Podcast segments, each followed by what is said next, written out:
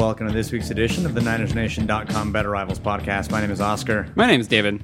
And this week it is another Womp Womp Wednesday with a moral victory question mark. Uh, what is a touchdown? And David, are you indeed a touchdown jinx? Explain yourself, David. God damn it, explain yourself. Dude, it was uh, like I thought I was gonna have a rare moment to actually watch some of the game live. So I finished up the game that I was working on, which was like Dolphins Chargers. That game wrapped up early, and I like quickly checked the score right and saw that the Niners were actually leading and was like very confused. And, and so like flip it over to the game. Two plays later, they score a touchdown. I was like, "Fuck this, I'm done." And I went back to doing other things. So you are a, a, a touchdown jinx is really the takeaway here. That's what you do. You're, you're yeah. Apparently, I'm just like not allowed to watch games live anymore. Um, yep. So I mean, bad news for Thursday then, because this is going to be like the only game all year that I get to watch live. Yeah, this is uh, this is them's the rules. Can't watch it live. You're going to sit outside on the porch, on the deck, uh, things. That that's basically where you belong. Jared Goff about to go ham. Oh man! Before we get to Jared Goff, we're going to cover, of course, the recap against the Seattle Seahawks, which was a lot closer than we anticipated. We both predicted that the Niners would not cover. They indeed covered and then some. It was a 12 9 win, uh, and we'll begin that game recap here in just a little bit. But first, the rundown. Of course, this has basically become injury central. Let's just call it what it is. Seriously. It, so, Eric Reid has a PCL injury. And if you listeners are like me, you might be asking yourself, hey, what the hell is a PCL? Well, I thought the same thing. WebMD to the rescue. The PCL is similar to the ACL. It connects the thigh bone to your shin bone, and it's apparently larger and stronger than the ACL, but the PCL can still be damaged. Uh, and later on in the WebMD article, it talks about how since it's stronger, it can actually pull bone off because it's that strong. So yeah, I look, I, I don't know what that means in terms of recovery, but it he's got a torn or a sprained ligament in his knee, and it sounds like he's going to miss a couple weeks and that generally isn't good. Also, can we just get rid of all turf in general? Thanks. Goodbye. um, I larger and stronger than the ACL is not very difficult though. I mean, that's like whatever. I'm not too concerned. Are you that. saying that that describes me, David? That describes me. I larger mean, and stronger than the ACL. It's like saying that uh, is that like we're larger and stronger than like an eight year old. It's like yeah, sure, okay, that should are we talking Swedish eight year olds? Because I've been to Sweden. Those eight year olds are huge. Um, I mean, it sucks. Everybody that we really wanted to see in this defense that we were really excited about, like, was we're going all throughout the preseason, right? And we're talking about this defense just at length. And uh, we're talking about some of the players that we're excited to watch, like in this new scheme. And all of them have either A, been hurt or B, gotten hurt uh, since the start of the season, pretty much. I think DeForest Buckner is the only one that's still uh, kind of standing there because we've been without Jimmy Ward. You know, obviously we got a little bit of him this week, but he's been uh, missing th- this entire time. Um, now we're without Reuben Foster. Now we're going to be without Eric Reid for uh, a little bit. So, uh, yeah, it kind of sucks. I mean, this is, I guess, the the only fortunate part of of the this injury is that at least we're getting Jimmy Ward back right at the same time, so that we can move Tartt down to to strong safety, uh, let Ward handle the free safety duties, and and not be, I think, completely terrible there. But yeah, it's it's still a bummer because obviously this was a, a player that's uh, I think off to a pretty good start. You know, nothing nothing too crazy, but um, somebody that I think really fit this defense well and was excited to see him. Uh, have a full season and see what happened, but we're gonna be without him for a little bit. We can't have two things that match, dude. Can't yeah. have two things that match. We ain't got nothing in this house that matches. Got peanut butter and no jelly, cereal and no milk. This is the life of a Niners fan. Now we got Jimmy Ward and no Eric Reid. Uh, can't have we can't have nice things apparently.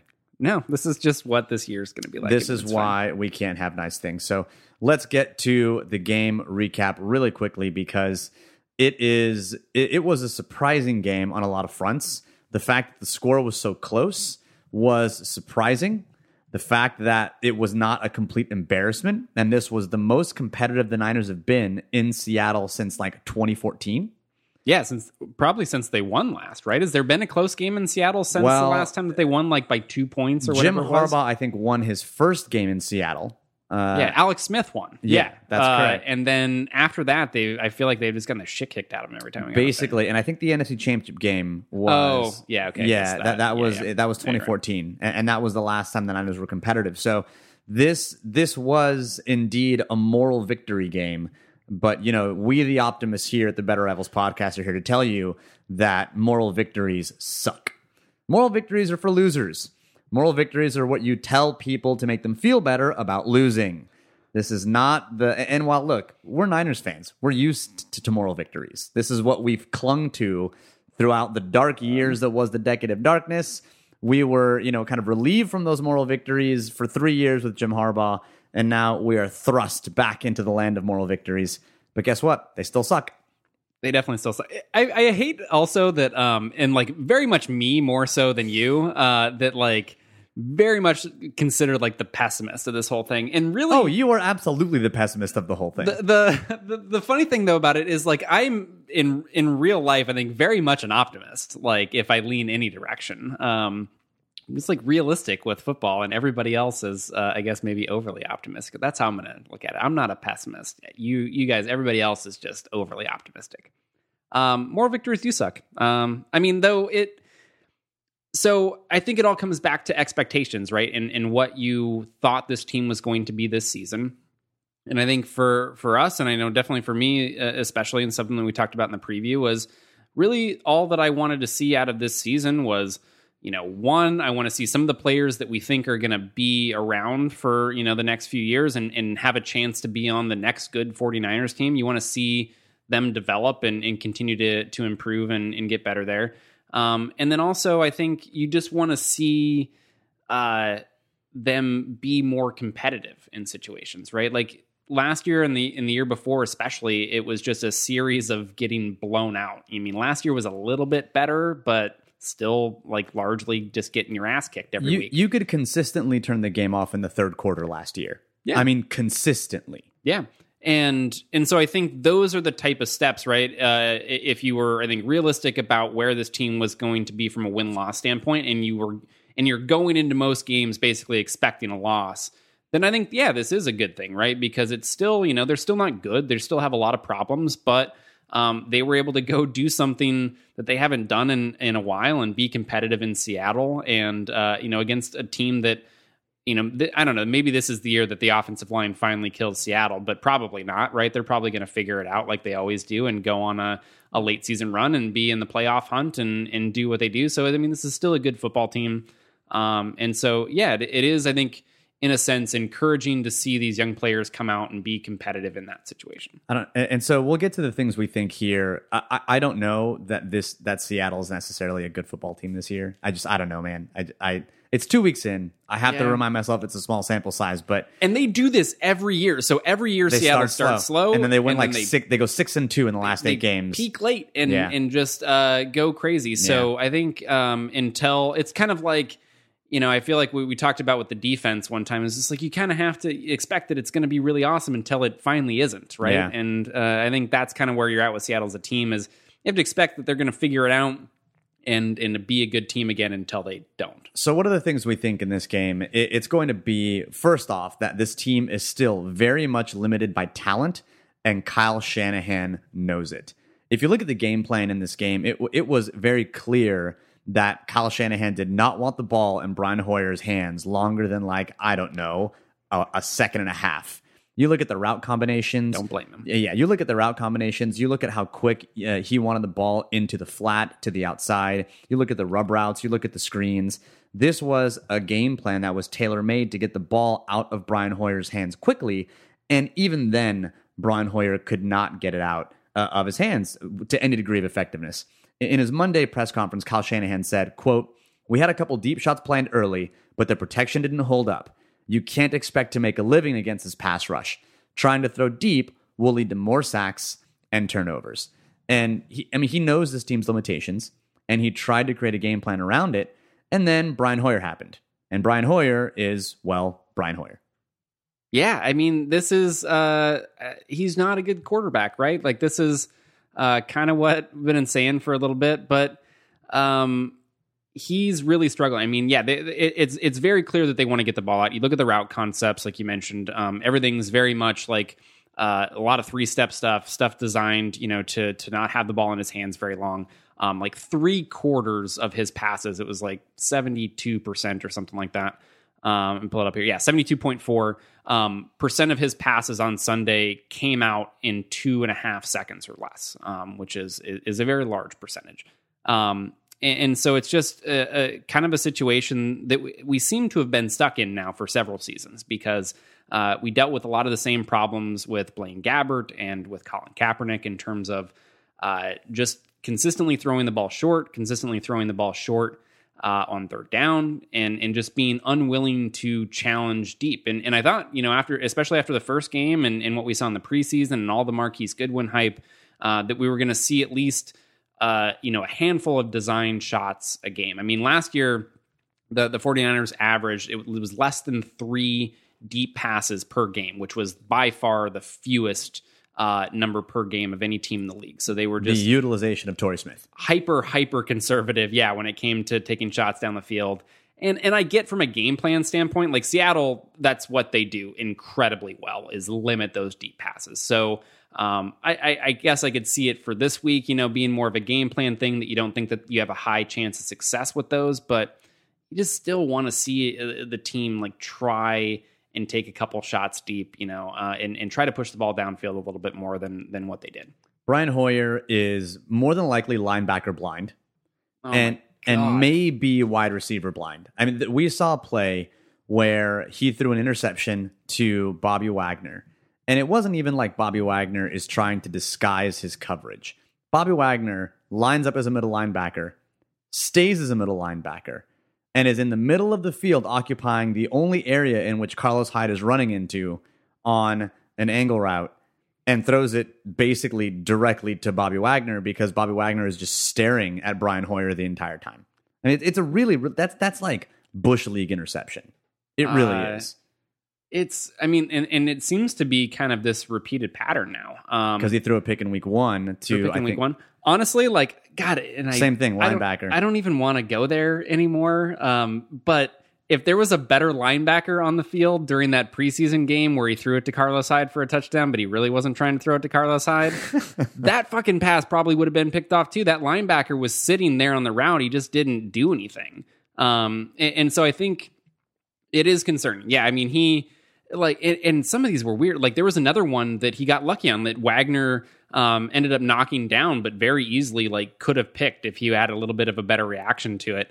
Um, it, it it's it's a problem. Like these are especially if you're now going to be an offense, right? That uh, is is really trying to design itself to be like this quick game, three steps, get the ball out uh, type of, of, of route. You're throwing the ball underneath a lot. Like if you have a problem identifying underneath coverage, uh, that's that's going to be a problem. Like you're going to run into a lot of situations like that. Now, when we say he's wide receiver blind, this is the one that I think is the most alarming because this was in the third quarter, about 12 minutes in, and you've got uh, you've got a, a whip route run by Trent Taylor, and Brian Hoyer staring right at him, and the defensive back falls, and Brian Hoyer doesn't pull the trigger. It would have been an easy first down. So then he comes to the other side of the field. And on the other side of the field, you have a very similar kind of, of slant and same kind of thing. Defensive back falls down. Brian Hoyer still doesn't pull the trigger, doesn't throw it. And then ultimately, I think he ends up getting sacked. And Oh no, he holds on to it. So Trent Taylor was the first guy. Oh, that's right. And then he ends up going back to the middle, He and then Trent Taylor and keeps running, it. and he throws it to, to Trent Yeah. Taylor, but it's behind him, and, and it's already gone. And, and it's the just, yeah, and it's one of those things where it's like, okay, you, you not only, I can understand if you feel like you're under duress or whatever, or maybe you're blind and you can't see a linebacker, but you were literally staring down a wide open receiver, and you do not throw the ball. And, and this is the limit that this is the limitation that Brian Hoyer is as a quarterback.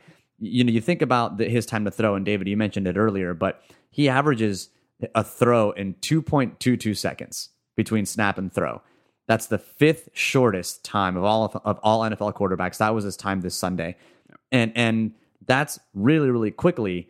But what what's his pressure to uh, what's his time to pressure? You mentioned it earlier. His pressure his time to pressure is like 2.5 seconds or something like that. Yeah, so like as a team right now, um, they're allowing, so when the 49ers allow pressure offensively, that pressure is getting there on an average of 2.19 seconds, which is the fifth quickest um, so far this season through two games. So uh, a lot of yeah, when when they're getting pressure, like and the pressure is is like fairly often. It's not absurdly high or anything like that. It's not Houston or uh, or Arizona this year, which are just like uh, allowing pressure at such a crazy rate.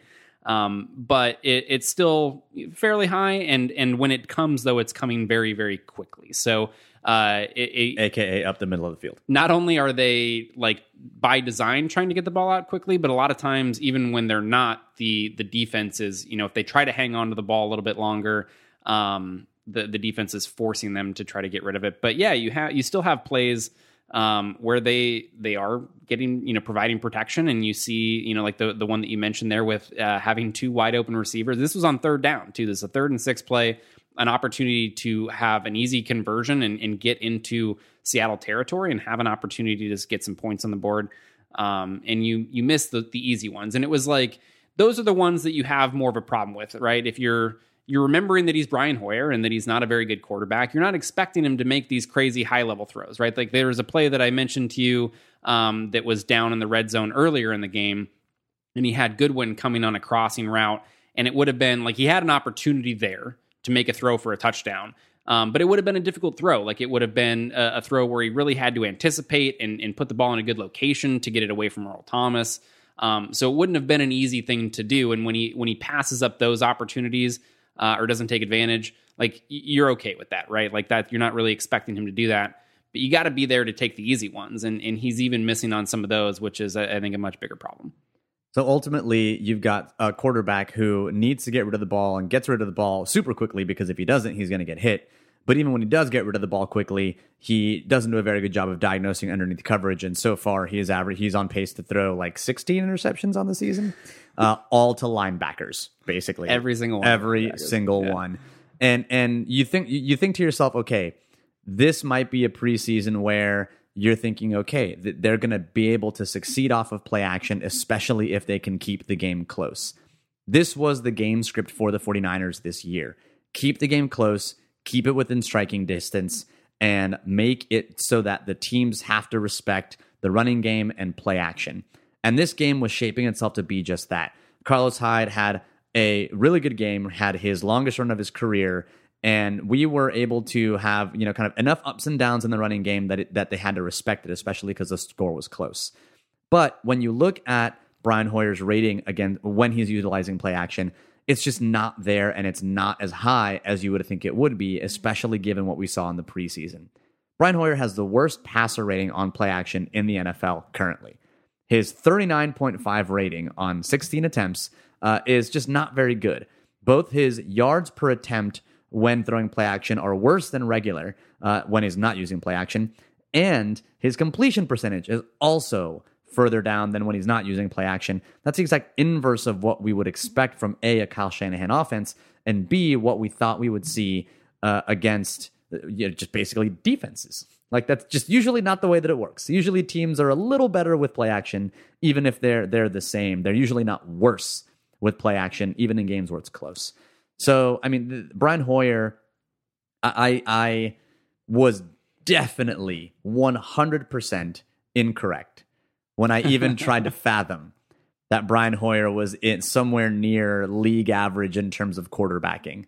Um, yeah, dude. It's you know what? It's probably because he brings his lunch pail to work. He does bring his lunch pail to work. I, I think that's uh, this is just like the latest reminder, right? These first two games, and, and again, you have to play both sides of it. And I, I, I do uh, maybe contrary to I, I think what a lot of people think is like like I very much try to to to look at things from both sides of it, and then you know kind of make a decision from there. And I think uh, if you're trying to skew positive, right, it's only two games. Two games, is a small sample. Um, and, and we don't know uh, a ton about this team yet, right? We we don't have enough information um, yet to know what they're really going to be like for 2016. Is the way that you go. But the other way is that like we, it, it's a reminder not to put a ton of stock into what we see during camp and what we see during the preseason because uh, a lot of what's happening is really only a surprise if you did put a lot of stock in that, right? If you if you ta- if, you were listening and buying into the stories that Brian Hoyer was this leader and he was a great fit for you know he's reunited with Shanahan and uh, he's going to be able to put up good numbers because of that uh, that, that that sort of pairing and and all that stuff. And Marquise Goodwin, he's ready for a breakout year. But then you balance that against like we have a lot of real football games of these guys playing and, and not playing very well. That is going to be the baseline. That should be the baseline. And right now, that's what they're playing to. Brian Hoyer is continuing to not be very good at playing quarterback. Marquise Goodwin, still not a dominant receiver, still really nothing more than than uh, kind of a deep threat that uh, struggles to catch passes consistently right now. Um, and then Kyle Juszczyk is uh, very much not an offensive weapon, as it turns out. Dude's barely seeing the field right now. He's playing 33% of the snaps, um, very much doing regular fullback things. Uh, it, it's kind of, uh, you know, it was absurd thinking uh, about that contract even with like uh, you know hoping that they were going to use him creatively and find different ways uh, different things to do with him even then it was painful but like now that you're just using him as any old regular fullback like what is the point of that you could have you could have picked up some dude like in the seventh round or some undrafted guy to come do these things like there was no reason to do that um so it's it's yeah i think we're seeing a reminder of uh, of again a lot of what we would have should have expected based on real action is outweighing the stuff and, and all the positive stuff that happened in this offseason. And and I think that's probably the takeaway for me. And and you've mentioned it a couple times on this show thus far, which is you've got. I mean, this is Brian Hoyer's ninth year in the league. I, I kind of, for whatever reason, I omit basically everything except for like Browns, Texans, Bears. I, I forget that he was with the Cardinals for a year and that he was with the Patriots for three. Like I forget all of that. And, and so for me, it's the like original Brian Hoyer hype, Brady's backup. He was like, was he? Yeah. maybe the first Brady's backup. uh, I mean that was got a lot that hype. was 09. So yeah, or I mean- Cassel. No, Cassel. yeah, was, Matt he Cassel was after Cassel. one. Yeah, he was after Cassel. So yeah, I mean I, I forget that you know you've got a lot of film of Brian Hoyer not being great. And, and he's peaked with you know a pre-injury Bears team and a Texans team where he melted down in the playoffs. and and those and those are the things I think that that are reminded or that we're reminded of when we think of these players, I guess fondly, for lack of a better term. And with Marquise Goodwin, you know, we we see him in brick by brick, and we're like, you're you're a good human, and Yeah. we want you to do well. Yeah. Um, you know, but I remember that I also used to watch him at Texas run really fast and not catch the ball. Um, you know, and, and and that's been the problem that he's had since Texas. So, you know, I think it's it is a healthy reminder that when you've got you know two, three, four, five, or nine years of football of these players being you know at best at their peak average, you shouldn't really expect them to come in and be incredibly above average when you know they have a coach that is doing wonders because we do see wide receivers run wide open. Um, you just don't have the offensive personnel to get to them. So one more thing on the offense in terms of thing we things we think before we get to defense, and that's going to be on that final drive. Because this to me, the the the final drive, both on offense and on defense, were kind of the turning points in this game, among other things. I mean, you've got little plays here and there, but this is where you think to yourself, okay, the team just got punched in the mouth. You've got Russell Hustle Bustle, who does what Russell Hustle Bustle does, and he scrambles around and manages to throw a touchdown here uh-huh. in the fourth quarter. The 49ers get the ball back with about seven minutes left in the fourth quarter. And you think to yourself, okay, what's happened here? Number one, and and this kind of just goes back to the idea of, you know, the, the team just doesn't have the talent in order to compete right now in games like this. But the first play, it's an outside zone, and Trent Brown, who had a really, really good game, but you know, defensive players get paid too, and he gets pushed two yards into the backfield by Michael Bennett on an outside zone, and it basically ends up bottling up Carlos Hyde just long enough for the rest of the defense to swarm. If Trent Brown makes that one block, he's probably going to get maybe a three or four yard gain, and the offense can stay on schedule. You go to the next play though, and now it's a play action pass to Trent Taylor, and it's a, a slant flat. Jeremy Lane makes a great open field tackle, and all of a sudden it's third down and nine. And because Shanahan knows that he doesn't have the the horses or a quarterback to throw nine yards on third and nine, they try a rub route with Garrett Celek, your number one offensive target. Tell me how that turned out. Garrett Celek. Surprised me. Carlos Hyde and Garrett Celek on the edge. And I mean, honestly, if you were listening to Tony Romo in his broadcast for the, the Saints against the Patriots, he, when he when he was predicting his play and he predicted an end zone fade, he said, "When I see a big dude out there with a little dude." and I and I see and he I mean I'm I'm kind of paraphrasing, but he says when I see a ti- a big tight end out there with a wide receiver and the wide receiver is aligned on the inside and the tight end is aligned on the outside, I'm looking for a pick. I'm looking for a pick fade, Um, and, which, and that's what happened. And, which, and- by the way, did we I, did we talk about this last time? My mind bit. is like melting with all of the, it's it's like all blurring together. Uh, dude's been great. Oh, Oh, my yeah. god, it's I like it's insane. Uh, carry on. But yeah, but you so uh, it was pretty obvious what was going to happen when you saw Garrett Celek and Carlos Hyde out there and they do their little rub route and Garrett Celek catches it. And sure, he gets, you know, six yards, but hey, those last three yards are the most difficult to get on third and nine. And all of a sudden we're punting and, and we're giving it right back. And and this is that that drive to me was a microcosm of just a, a, a team being limited with the talent it's got, a coach understanding that, and a coach trying its his damnedest to get the most out of the team with rub routes and, and ways to kind of scheme these players open. But at the end of the day, if you don't have the players, it's going to be very, very difficult to win and win consistently in the NFL. And that's what happened on that last on that, on that last offensive drive. Um, I'm going to say one more unpopular thing because everybody already hates me, so I don't really care anymore.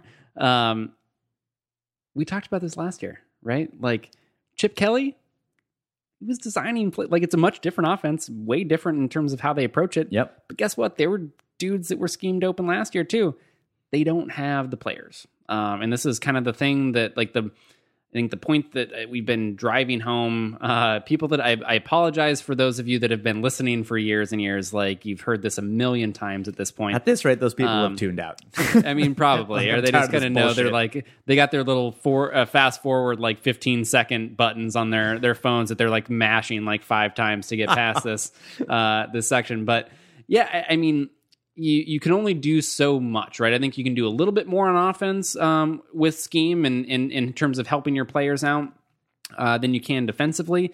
But at the end of the day, like you need players, um, and, and, even if guys uh, are are coming open, like you have the best scheme in the world, but if your players can't execute, it doesn't matter. And, and I think right now that's where we're at with this offense, especially. Like I think there uh, very much is is hope for the defense again to continue to develop. They still got a, a ways to go, but uh, I, I, think there's more hope there offensively. Like they need guys, like they need players, uh, and and this is going to be kind of how things roll until uh, they have a chance to get those players in. So first thing we think this is a team that is still limited by talent.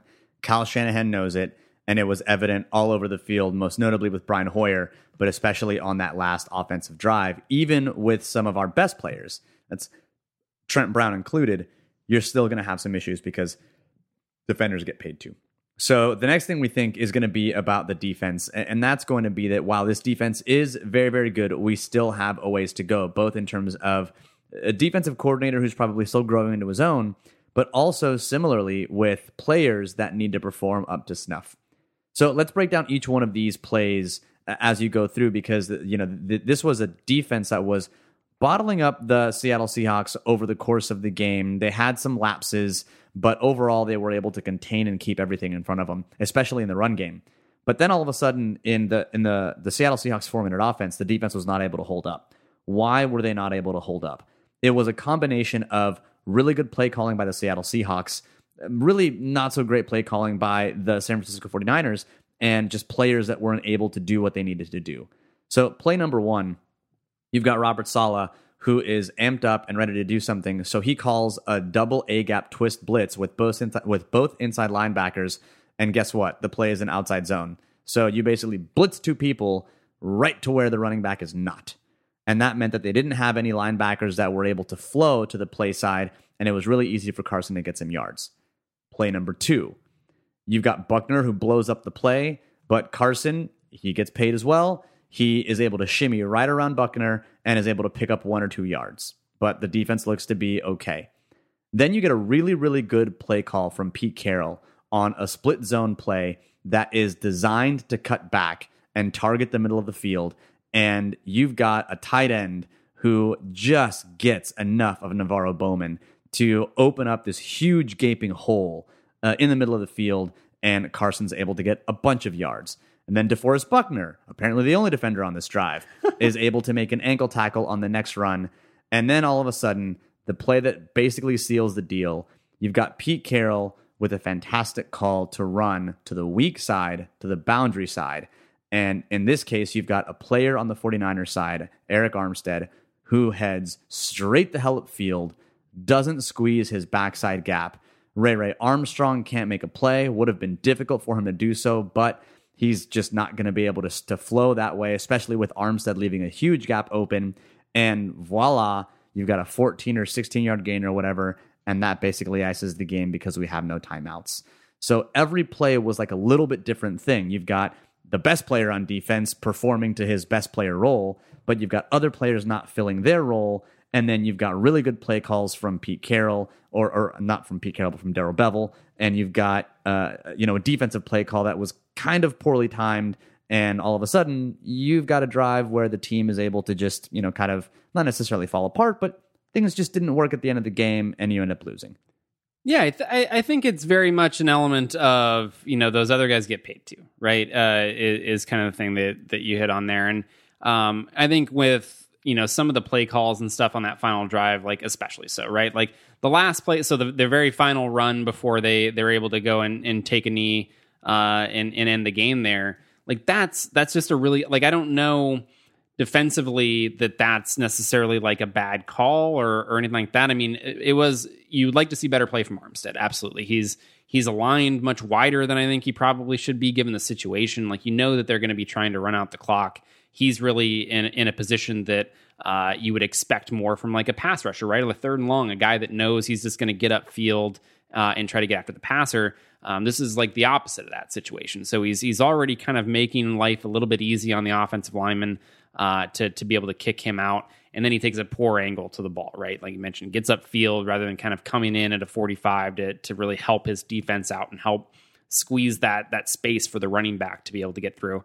Um, but you look at the way that it was set up, right? And it's uh, you got basically three receivers to the opposite side of the field. It's to the wide side of the field. So of course, defensively, you have to match up over there, right? If you don't match up um, to those three receivers and and get guys in the in the proper place over there on the strong side, like they're just going to change the play and they're going to run over there to where they have numbers, right? Um, so so you kind of have to react and adjust to that, and you end up with your your support players, your strong safety over on that side. Your defensive line is shifted a little bit that direction, and so um, yeah, you you end up with one player now kind of uh, being a little bit out of position and, and being aligned in, in I think an improper spot, and that's the difference, right? It's just one player. Like, and same thing with the earlier run, right? It was. Uh, I really think. I mean, Bowman ends up being kind of like the key piece because he's filling that gap, but um, really, it's Earl Mitchell that's the nose tackle there that gets moved probably seven, eight yards. Um, you know, down the line of scrimmage to really open that lane up to begin with, and, and it puts Bowman in a really difficult situation where suddenly he's got a ton of space to defend. Right it was in the legit middle. a four and a half yard gap. Yeah, like it's it's a lot of room there, and that's a lot to ask him to to defend, especially when you have a guy uh, coming to block him that's coming from a very advantageous angle. Right, he's got a good spot that he's coming from, um, and so you know if if Earl Mitchell's able to uh, hold his ground a little bit more and squeeze that space and and not give them such a, a wide area to run, well then maybe Bowman's able to take on that block a little bit better and and you know they're able to make a tackle there as opposed to letting him out into open space and into the secondary. So uh, it comes down to just a lot of times, you know, we talked about this last week with the run blocking, but I think the same is true in run defense, uh, where sometimes it's just one player, right? One player that's uh, not really doing his job or doing it very well is uh, can, can lead to like these big plays or these um, things that can kind of ultimately be turning points. So so let's switch to some things that might be bright spots then on this during this game because this was indeed a, a 12-9 game. And while it, it's definitely not a win and moral victories are something that losers say,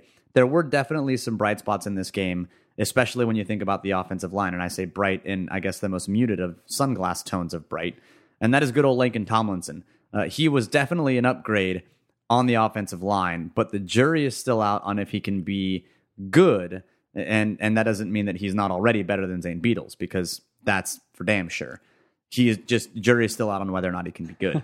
his his grade overall was 50 based on Pro Football Focus's grading. That means he was a bit below average, but even that was a whole hell of a lot better than Zane Beadles, which was basically abysmal. And the thing about Laken Tomlinson was that the, the rap on him coming from Detroit was that he was a better run blocker than he was a pass blocker and and that proved to be the case against Seattle. He had key blocks on both of Carlos's Hyde's really big runs, and at this point, we'll take a player that is competent in at least one phase of the game because it's better than a than a player that is incompetent in both in Zane Beadles. I mean, it, it is really you very much notice the uh, non Zane Beadles quality about him. Um, it's it's really something that sticks out uh, that that's kind of pleasant. Um, yeah, I actually uh, was pleasantly surprised with how well that he played in this game. I mean, uh, there there were a couple things in pass protection. You know, he gave up a couple of pressures there, but uh, ultimately it wasn't the sort of um, just like uh, decisive pressure that he gives up. Right, that's just like instantaneous, like gets knocked off the spot and My head is Uh, over my ankles, my arms are out, grasping for air. I don't know what to do with my body, kind of pressure. yeah, just like things that make your brain hurt when you when you watch it. Uh, that that oh god, it's just the worst. Um, and and so I think yeah, you you didn't really see that sort of thing um from him in pass protection. And I think yeah, and in the run game, um, he made some really good blocks. You know, it it wasn't perfect by any means, but I think it was very much an improvement. And when you consider the fact that again he's um, just getting acclimated to to playing with his team and and a lot of offensive line play and getting good offensive line play is about that kind of cohesiveness up front and, and everybody being on the same page. And I think that's something that they're still uh, struggling with at times. Like there, um, there are plays in the run game that that look a little off at times, and then you see some things like there were a couple plays uh, in this game where it looked like maybe not everybody was on the same page in pass protection. Like a call was made, and uh, you know one player expected something else, and and it kind of ends up to this um, blown protection where you have guys running free. So I think there there are some elements there that um, will hopefully get cleaned up over time as this unit gets used to kind of playing together in this system a little bit longer. But um, I think yeah, it's it's it's very it was a low bar to clear, but he cleared it um, in, terms of Tomlinson. I think um, there's reason to believe that he can get better, you know, in the in the coming weeks. So we're gonna switch to special teams a little bit. I know special teams, right? You hardly ever hear that on this podcast, but definitely we're Because I don't watch about- those plays. Uh, definitely, we're talking about here in a little bit. But last question I'll ask you before we get to special teamers and the spotlight player of the week is: This game a matter of the Niners defense being good, or the Seattle Seahawks offense being terrible, or some kind of intermediate combination thereof? Uh, because this is now the Niners' second game that we've performed very well, especially against the run. It helps that basically you've got a bunch of run stuffers during your base downs and you've got two teams. Well carolina we played primarily base but then against seattle we played nickel and and this is two games though granted it's just two games but where the defense has performed um, admirably and has performed much better against the run is, is this you know kind of a small sample size wait and see or is this like seattle is actually just that horrible um, or or is this defense something that we can actually begin to say like, okay, we should expect them to to perform well as we move into games where we should dominate worse offenses. Well, I don't know that we're going to get there. I don't know whether we're going to get to dominating um, at any point this season. So, yeah, I think it's somewhere in between a little bit. Um, I think it makes sense that they are much better uh, in terms of run defense, right? Like you mentioned it uh, a little bit there. Like they're very much aligning things and setting things up defensively. Um, they they have a, a, very clear focus that they want to stop the run and that they want to be better against the run, right? Uh, from everything from uh, you know the scheme that they run in general, just being a, a scheme that you know you want to stop the run with because you get that extra person that's uh, that's in the box by having your safety down, um, and then also just the personnel that they're using, right? We've talked uh, just ad nauseum about uh, Arik Armstead and, and, how we don't like his fit at Leo, but the benefit of that is that he's an excellent run defender for that position, right? So um, I don't necessarily love him in that much space, but I mean he he can really handle those tackles. Like uh, most tackles, he's going to be able to to hold up against in uh, in the run game and and be great in that regard. So. Uh, I think from a personnel standpoint, the choices that they're making there set him up. So I would very much, you know, barring just uh, another run of injuries or something like that, where they're without a lot of these guys, um, I would expect this run defense to continue to be pretty good. Um, I don't know that it's going to be dominant. I think right now it's like an 18th in DVOA. That sounds about right. Like I think middle of the pack, um, which is a a big improvement from where they were at last year, right? So that's that's uh, nothing to to be discouraged about them only just finishing in the middle. Like that's that's a huge step forward for them. So I think that should be the expectation um, for me, I'm still in wait and see mode from a pass defense standpoint. I think Yeah. this defense or, or this game was uh, was better in that regard um, than it was in Carolina. Um, and you know, the, on the positive side, you're hoping that as the the familiarity with the scheme um, gets better, and you get Jimmy Ward back, which we think is going to be a key piece there. And I and I thought I did think that he looked um, you know pretty good in the the limited number of snaps that he played um, that that continues to get better. But I, I'm still very much I'm not that's not the expectation for me yet. I, I, I still would not be surprised at all to see them um, you know, have some some bad games uh, if, on on that front. So, final thing we think is going to be about the special teams, and that's going to be that the punt returners and kick returners that we've got currently actually might be pretty good. And punt returner and kick returner has have not been positions of strength for the 49ers. Even in the Jim Harbaugh years, we did not have super solid, super strong punt returner, kick returner. I mean, Ted Ginn in 2011. That's like that was like the one little flash. Like Yeah. before then, you got to go back to like John Taylor before we had like a good. Hey, uh, man. Otis Amey. Otis Amey had a punt return for I mean, I guess like. Dion was there for a year. You know, Yeah, Dion was there for a year. But it was just like, yeah, it, it's not been a focus for them for whatever reason across Yeah. like multiple I think, regimes. I think and- maybe PJ Fleck had like a punt return somewhere for the 49ers. Um, who man, had if you got to think that hard about it, he wasn't that good. Yeah, you know what? You're probably right. but Trent Taylor, uh, who compares very nicely to PJ Fleck because they're both white, uh, is uh, is currently fourth in the NFL on punt returns. Trent Taylor is averaging 12.3 yards per return with a long of 21, which means that he's getting consistent yardage because he doesn't have a huge like one punt return for touchdown that's inflating his average. He's consistently getting, you know, 8, 11, 12 yards and and that's really really good because he's also making really solid decisions with where to fair catch it and where to return it. And he did not in any way shape or form look like he was going to mishandle a punt even though that ball was wet and soggy in Seattle. So that's definitely good. And then Victor Bolden is tied for ninth in the NFL with the kick return average of 23.7 yards.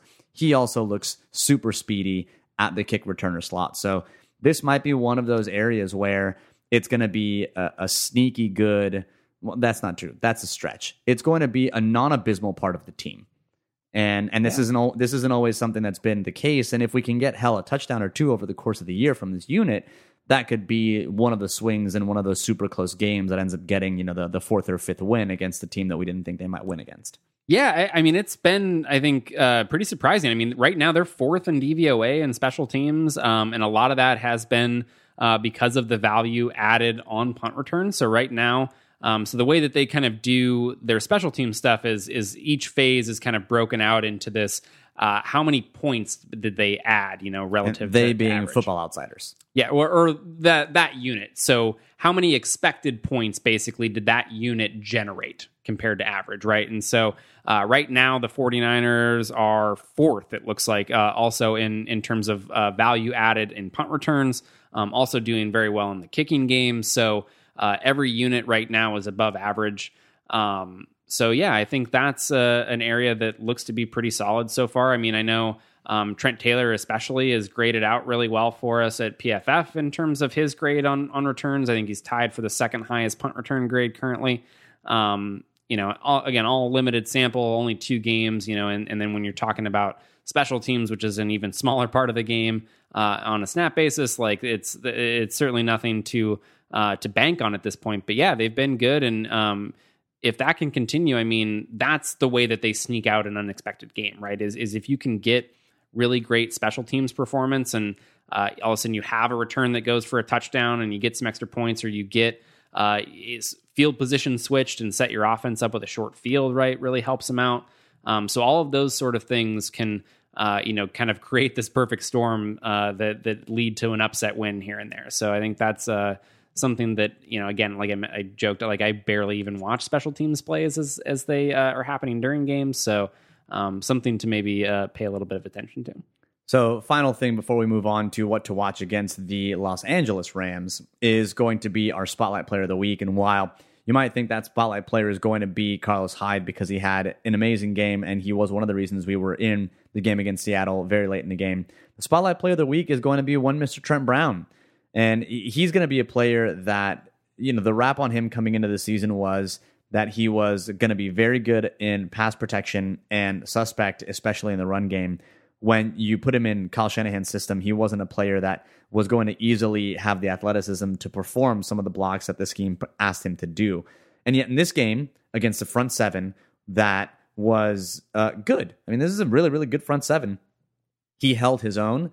He did not give up a pressure in the passing game. He did have one lapse in terms of you know the, the the play that we talked about earlier, where Michael Bennett was able to push him back in the backfield. But that one play does not necessarily make one you know one player's evaluation over the entire game. And this was a game where he did indeed play very well. And he and if he can sustain this level of performance over the course of a year, which is still yet to be determined, he's going to you know take a step forward. I think compared to where he was last year. Yeah, it's been very surprising. I mean, I've definitely been a critic of Trent Brown in terms of uh, the run game, especially, but I think he uh, has looked much better. Um, you know, obviously we hi- we happened to highlight um, one of the plays that wasn't so good, but I think he had a really tough assignment in this game. I mean, he was lined up against Michael Bennett um, for a good portion of the game. Michael Bennett spent uh, the wide majority of his snaps on the left side of the defense, so going up against uh, Trent Brown there, and and I thought he did really well. I mean, you mentioned the clean sheet and pass protection. He actually has yet to allow a single pressure uh, through both games. He's one of only uh, looks like five tackles so far to be able to claim that, and two of those tackles. Um, have only played in either one game or so it looks like one one is from Tampa Bay, so obviously their first game was canceled, um, and then the other one uh, looks like I think Newhouse got hurt um, for Oakland, and or excuse me, not Newhouse, um, player from Atlanta. Um, I think he got hurt in the second game because he only played nine snaps. So, um, yeah, in terms of uh, like full time guys that have played two games, basically three tackles so far, have not allowed a single pressure. Uh, and he and he's not doing it against really weak defensive fronts. I mean, he's doing it against Carolina and yeah. and Seattle, and those are two really really good fronts. And yeah, I do think that pass protection is going to be the thing that he can hang his hat on. The question will be whether he can can sustain this in the run game. Because if he can, then whoa, that is steal in the seventh round. Yeah, that's a game changer. I mean, uh, to be honest, through two games, uh, he's looked much better than Joe Staley. Like Joe Staley looked like ass uh, this week, um, really in both phases. I think you know better in the run game, but um, it was really kind of a rough game for him. I think, and uh, yeah, I think if if he can all of a sudden, you know, solidify into all the hype. You know, I don't know that we're getting best right tackle in the NFL like Von Miller thinks yet. No, um, but he's been very good. I mean, he's uh, pretty clearly their highest graded player so far uh, through the first two games. So I think yeah, it was it was definitely time to uh, to call him out as as having a really good performance. All right, so what are we going to watch against the Los Angeles Rams? This is a Tuesday night. We are recording on a Tuesday, a day early. Uh, we had all of uh, I don't know, a lot less time than normal to prepare for this damn show, which I don't like. Not at all. Yeah, it was it was stressful. Not gonna lie, but uh, what, what should we watch against the Los Angeles Rams? And I think the first thing that we are set to watch is going to be Brian Hoyer versus the Blitz. The Rams blitz on 35.7% of their pass plays, which is eighth most in the NFL going into week three. And when they do blitz, they're very, very successful on generating pressure. They have a 50% pressure rate when blitzing, which ties them for second in the league. So my question really is, why would they blitz? Like, what, like I mean, you, you've got a defensive coordinator who knows his way around a defense. You, why would you blitz at this point when you've got the front seven that you do, and you've got an interior line that is, you know, maybe upgraded with Tomlinson, but still suspect. So, do we really think they're going to blitz that much, or do you think we're just going to rush four? Um, I think Wade Phillips. Uh, I actually, I could be, it could definitely be wrong in this, but I feel like he's a guy that kind of it, it goes with like the Vic Fangio approach, right, or like the the Seattle approach and stuff that we're now doing, where they're they're very much a we're going to do what we do type of of defense. You know, they're not, and apparently that's blitz. Uh, yeah, they're not like Belichick. You know, where where that could change week to week. You know, it's very game plan oriented, and and they could be a completely different team uh, one week one week than they were in the previous week.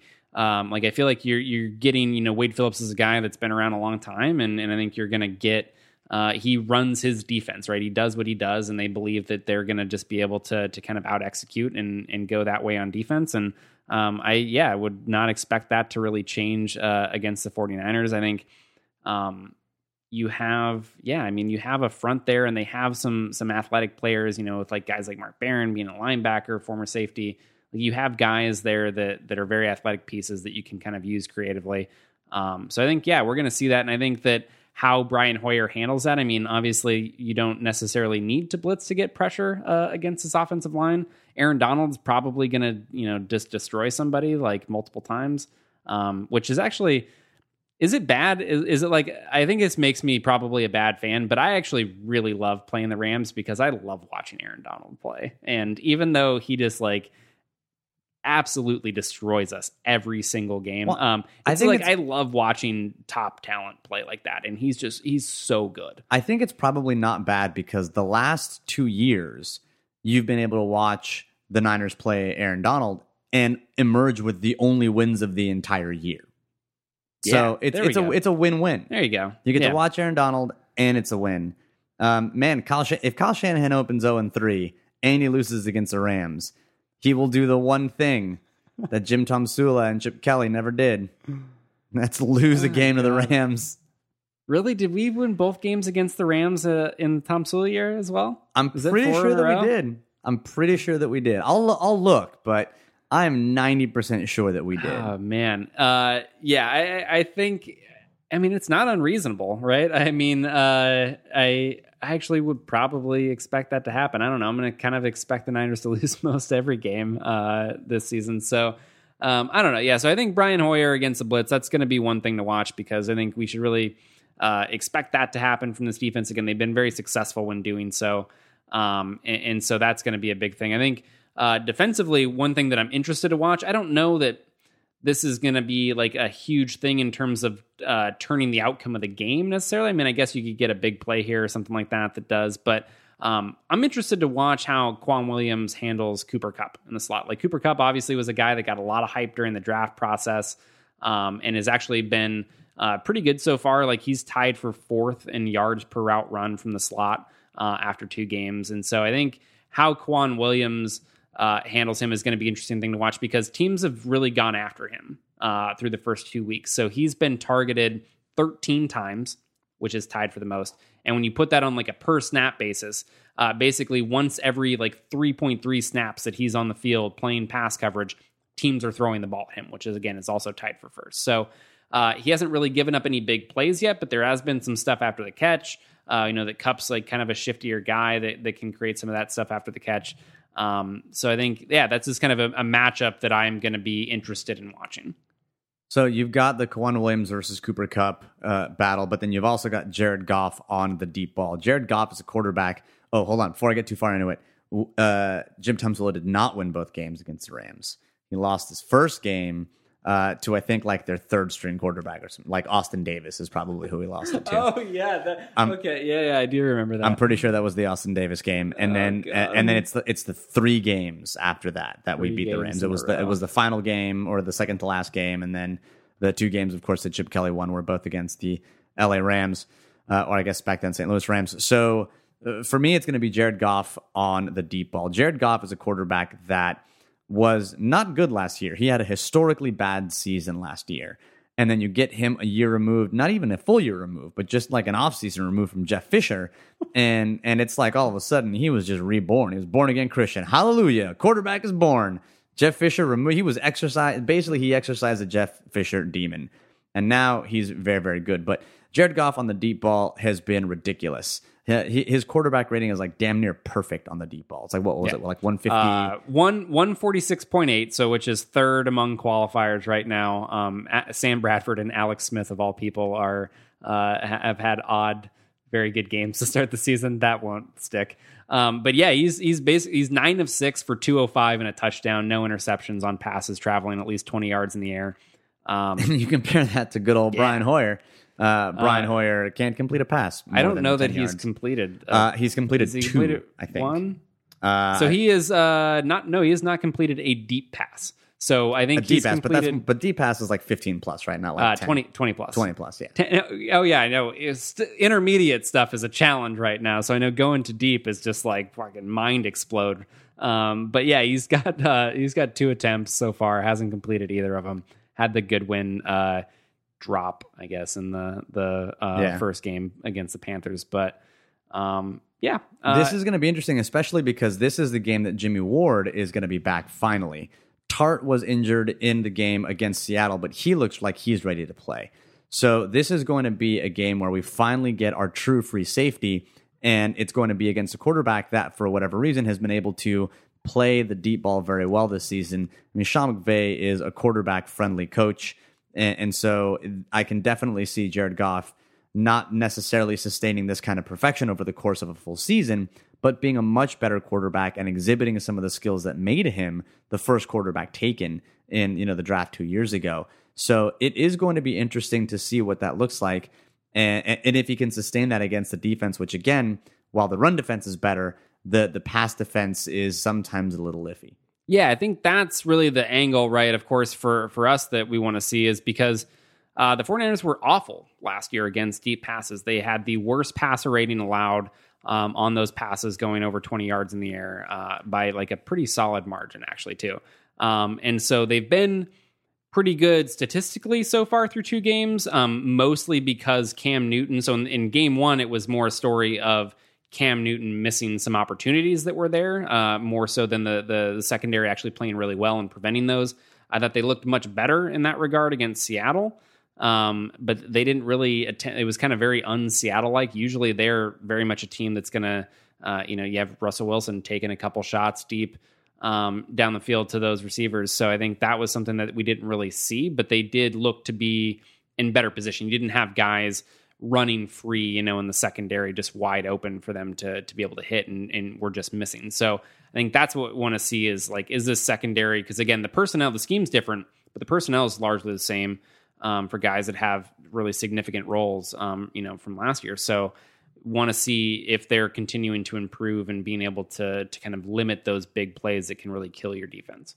And then lastly, it's going to be Ray Ray Armstrong versus I don't know anything, everything. Uh, Ray himself, Ray, yeah, basically himself, like uh, one of his dreads. Who knows, man? I don't know. But Ray Ray Armstrong did not have a good game against the Seattle Seahawks. And what's concerning is that he was a player that had some really positive games two years ago and, and, and flashed a couple of things here and there to the point where you think he could be a serviceable backup. But against Seattle, he was out of position on a, a couple of zone read plays where he should have scraped with Solomon Thomas and wasn't in position to make a play. He was late to a couple of different plays, didn't flow to the right hole. I mean, this is a guy that just looked like um, you know, I mean, it looked like he was, I don't know, the you know third or fourth or whatever will linebacker, and that's a, and that's about what he was. I mean, now that I think about it, you know, and, and, so the question is going to be now that you've got Jared Goff and you've got Todd Gurley, who looks like he's back to being Todd Gurley at least to a certain degree. This is going to be another uh, another area where the team might target, where the Rams might target a, defender with some more weak side runs. So it'll be interesting to see how well Ray Ray holds up against whether it be uh, whether it be Gurley in the passing game or in the run game and whether or not that ends up costing the team as it did at times against Seattle. Yeah, I mean he's been really bad, which was just kind of. Uh, I mean, I think it's surprising how bad, like to, to, to the degree of awful that he's been uh, so far in these games. Just because you know he was a player that when um, Malcolm Smith was signed, and you know obviously we raged over that contract and, and that signing in general, and you, you saw him as like this player that hasn't been very good for a while. And um, why did they sign him? And like Ray Ray Armstrong was a, a player that you pointed to as like he was pretty good last year, right? You got Reuben Foster. He should obviously be the guy that uh, that comes in there as a starter, and then you have Ray Ray Armstrong as your backup, because and he, and he was somebody that looked pretty good when he was in there before he got hurt last year, and, and so you can feel comfortable with that, and you don't feel comfortable with that right now. I think that might actually be one of the the worst things about Eric Reid um, actually leaving is because one, you're missing that other like really good run defender that's in the box there. But then when you went into some of your sub packages, you could end up, you know, with Foster hurt now, with just Bowman being the lone linebacker and have Tartt basically play as that dime backer uh, in there. And that's now not going to really be a thing that you can do because you don't have a third safety. Can't have two things that match, man. Can't no. have two things that match. Uh, so, all right, so let's get to it. Let's get to the projection. Last week, we were both incorrect. We both thought that the Seahawks would cover. That was not the case. So we are both one on one in the year, and that means that we have uh, this is going to be the rubber match three three weeks in. This is going to be the all important rubber match. uh, that isn't important at all. But the the spread is just three Rams by three, which uh, I guess at this point with home field advantage, I mean it puts you at like five. But the, I mean, six, yeah. Six. So that means they basically Vegas thinks that the Rams are three points better. Yeah, because three points is usually your your home field advantage spread. Yeah. So so what um well, what do you think? Do you think that they cover, or do you think that uh, that it's going to be another one of those close ones that ends up going uh, the the I guess the Niners way? Because I mean, really, in order to cover three points, you've just about got to win. Yeah, uh, it's it's not. I feel like not very often that you lose by one or two. Um, I don't know, man. Like, so I, I think I'm probably going to have to pick the Niners here just because it's not going to happen really at any point, uh, like the rest of the season for the most part. Like, in, I mean, maybe the other Rams game, but this is the home game. Um, you know, it it does suck because it's on a short week, um, and and that always like makes things a little bit different. I think maybe I don't know if that necessarily helps or hurts. If you think Kyle Shanahan's going to be like you know some master at, at getting a great game plan together, um, or is it that he doesn't have enough time to get his great game plan together? You know, I don't know. So it, I think for no other reason than they're going to have to win a couple games this season. You know, I think they're going to win four or five, and and this seems like as good of candidate as any of them. Yeah, I, uh, I the if the if the spread were larger, if the spread were five, or maybe even six points, I would say you know I would take the um the no no you know what not even going to go there. I'm just going to go ahead to pick the the Niners to win, and that means that they cover straight up because I think you're right that they've got to win a game or two. This seems like as good a one as an Does this does does this change your opinion? So the if you look at the consensus spread, which Vegas Insider does, uh, it's actually down. So it opened at three. It's down to two and a half. So it could be a field goal. Are you still?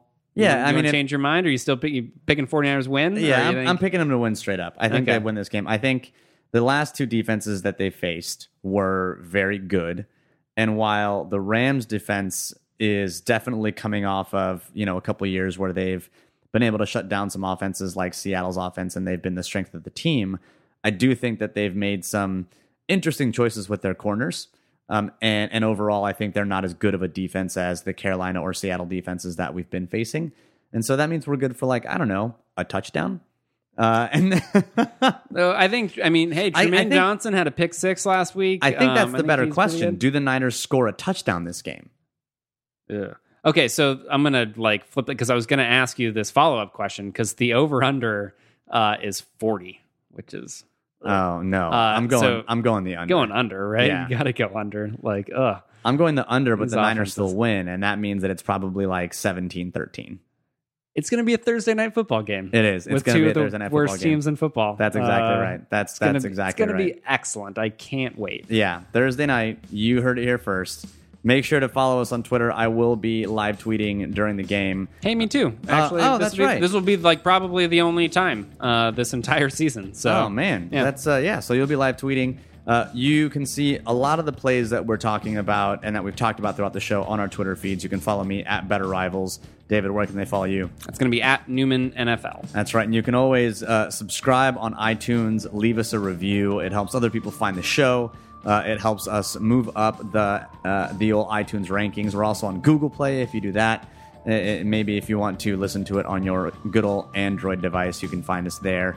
Uh, and of course, we're also on SoundCloud. So if you want to get the episodes as soon as they're released, because you are a Better Rivals fiend, I get it. I totally get it. I Don't blame understand it. you, yeah. I don't blame you at all. Uh, but you can do that on our SoundCloud page as well, uh, because the internet is a marvelous thing. It is indeed. So, thanks again for tuning in, and as always, go Niners.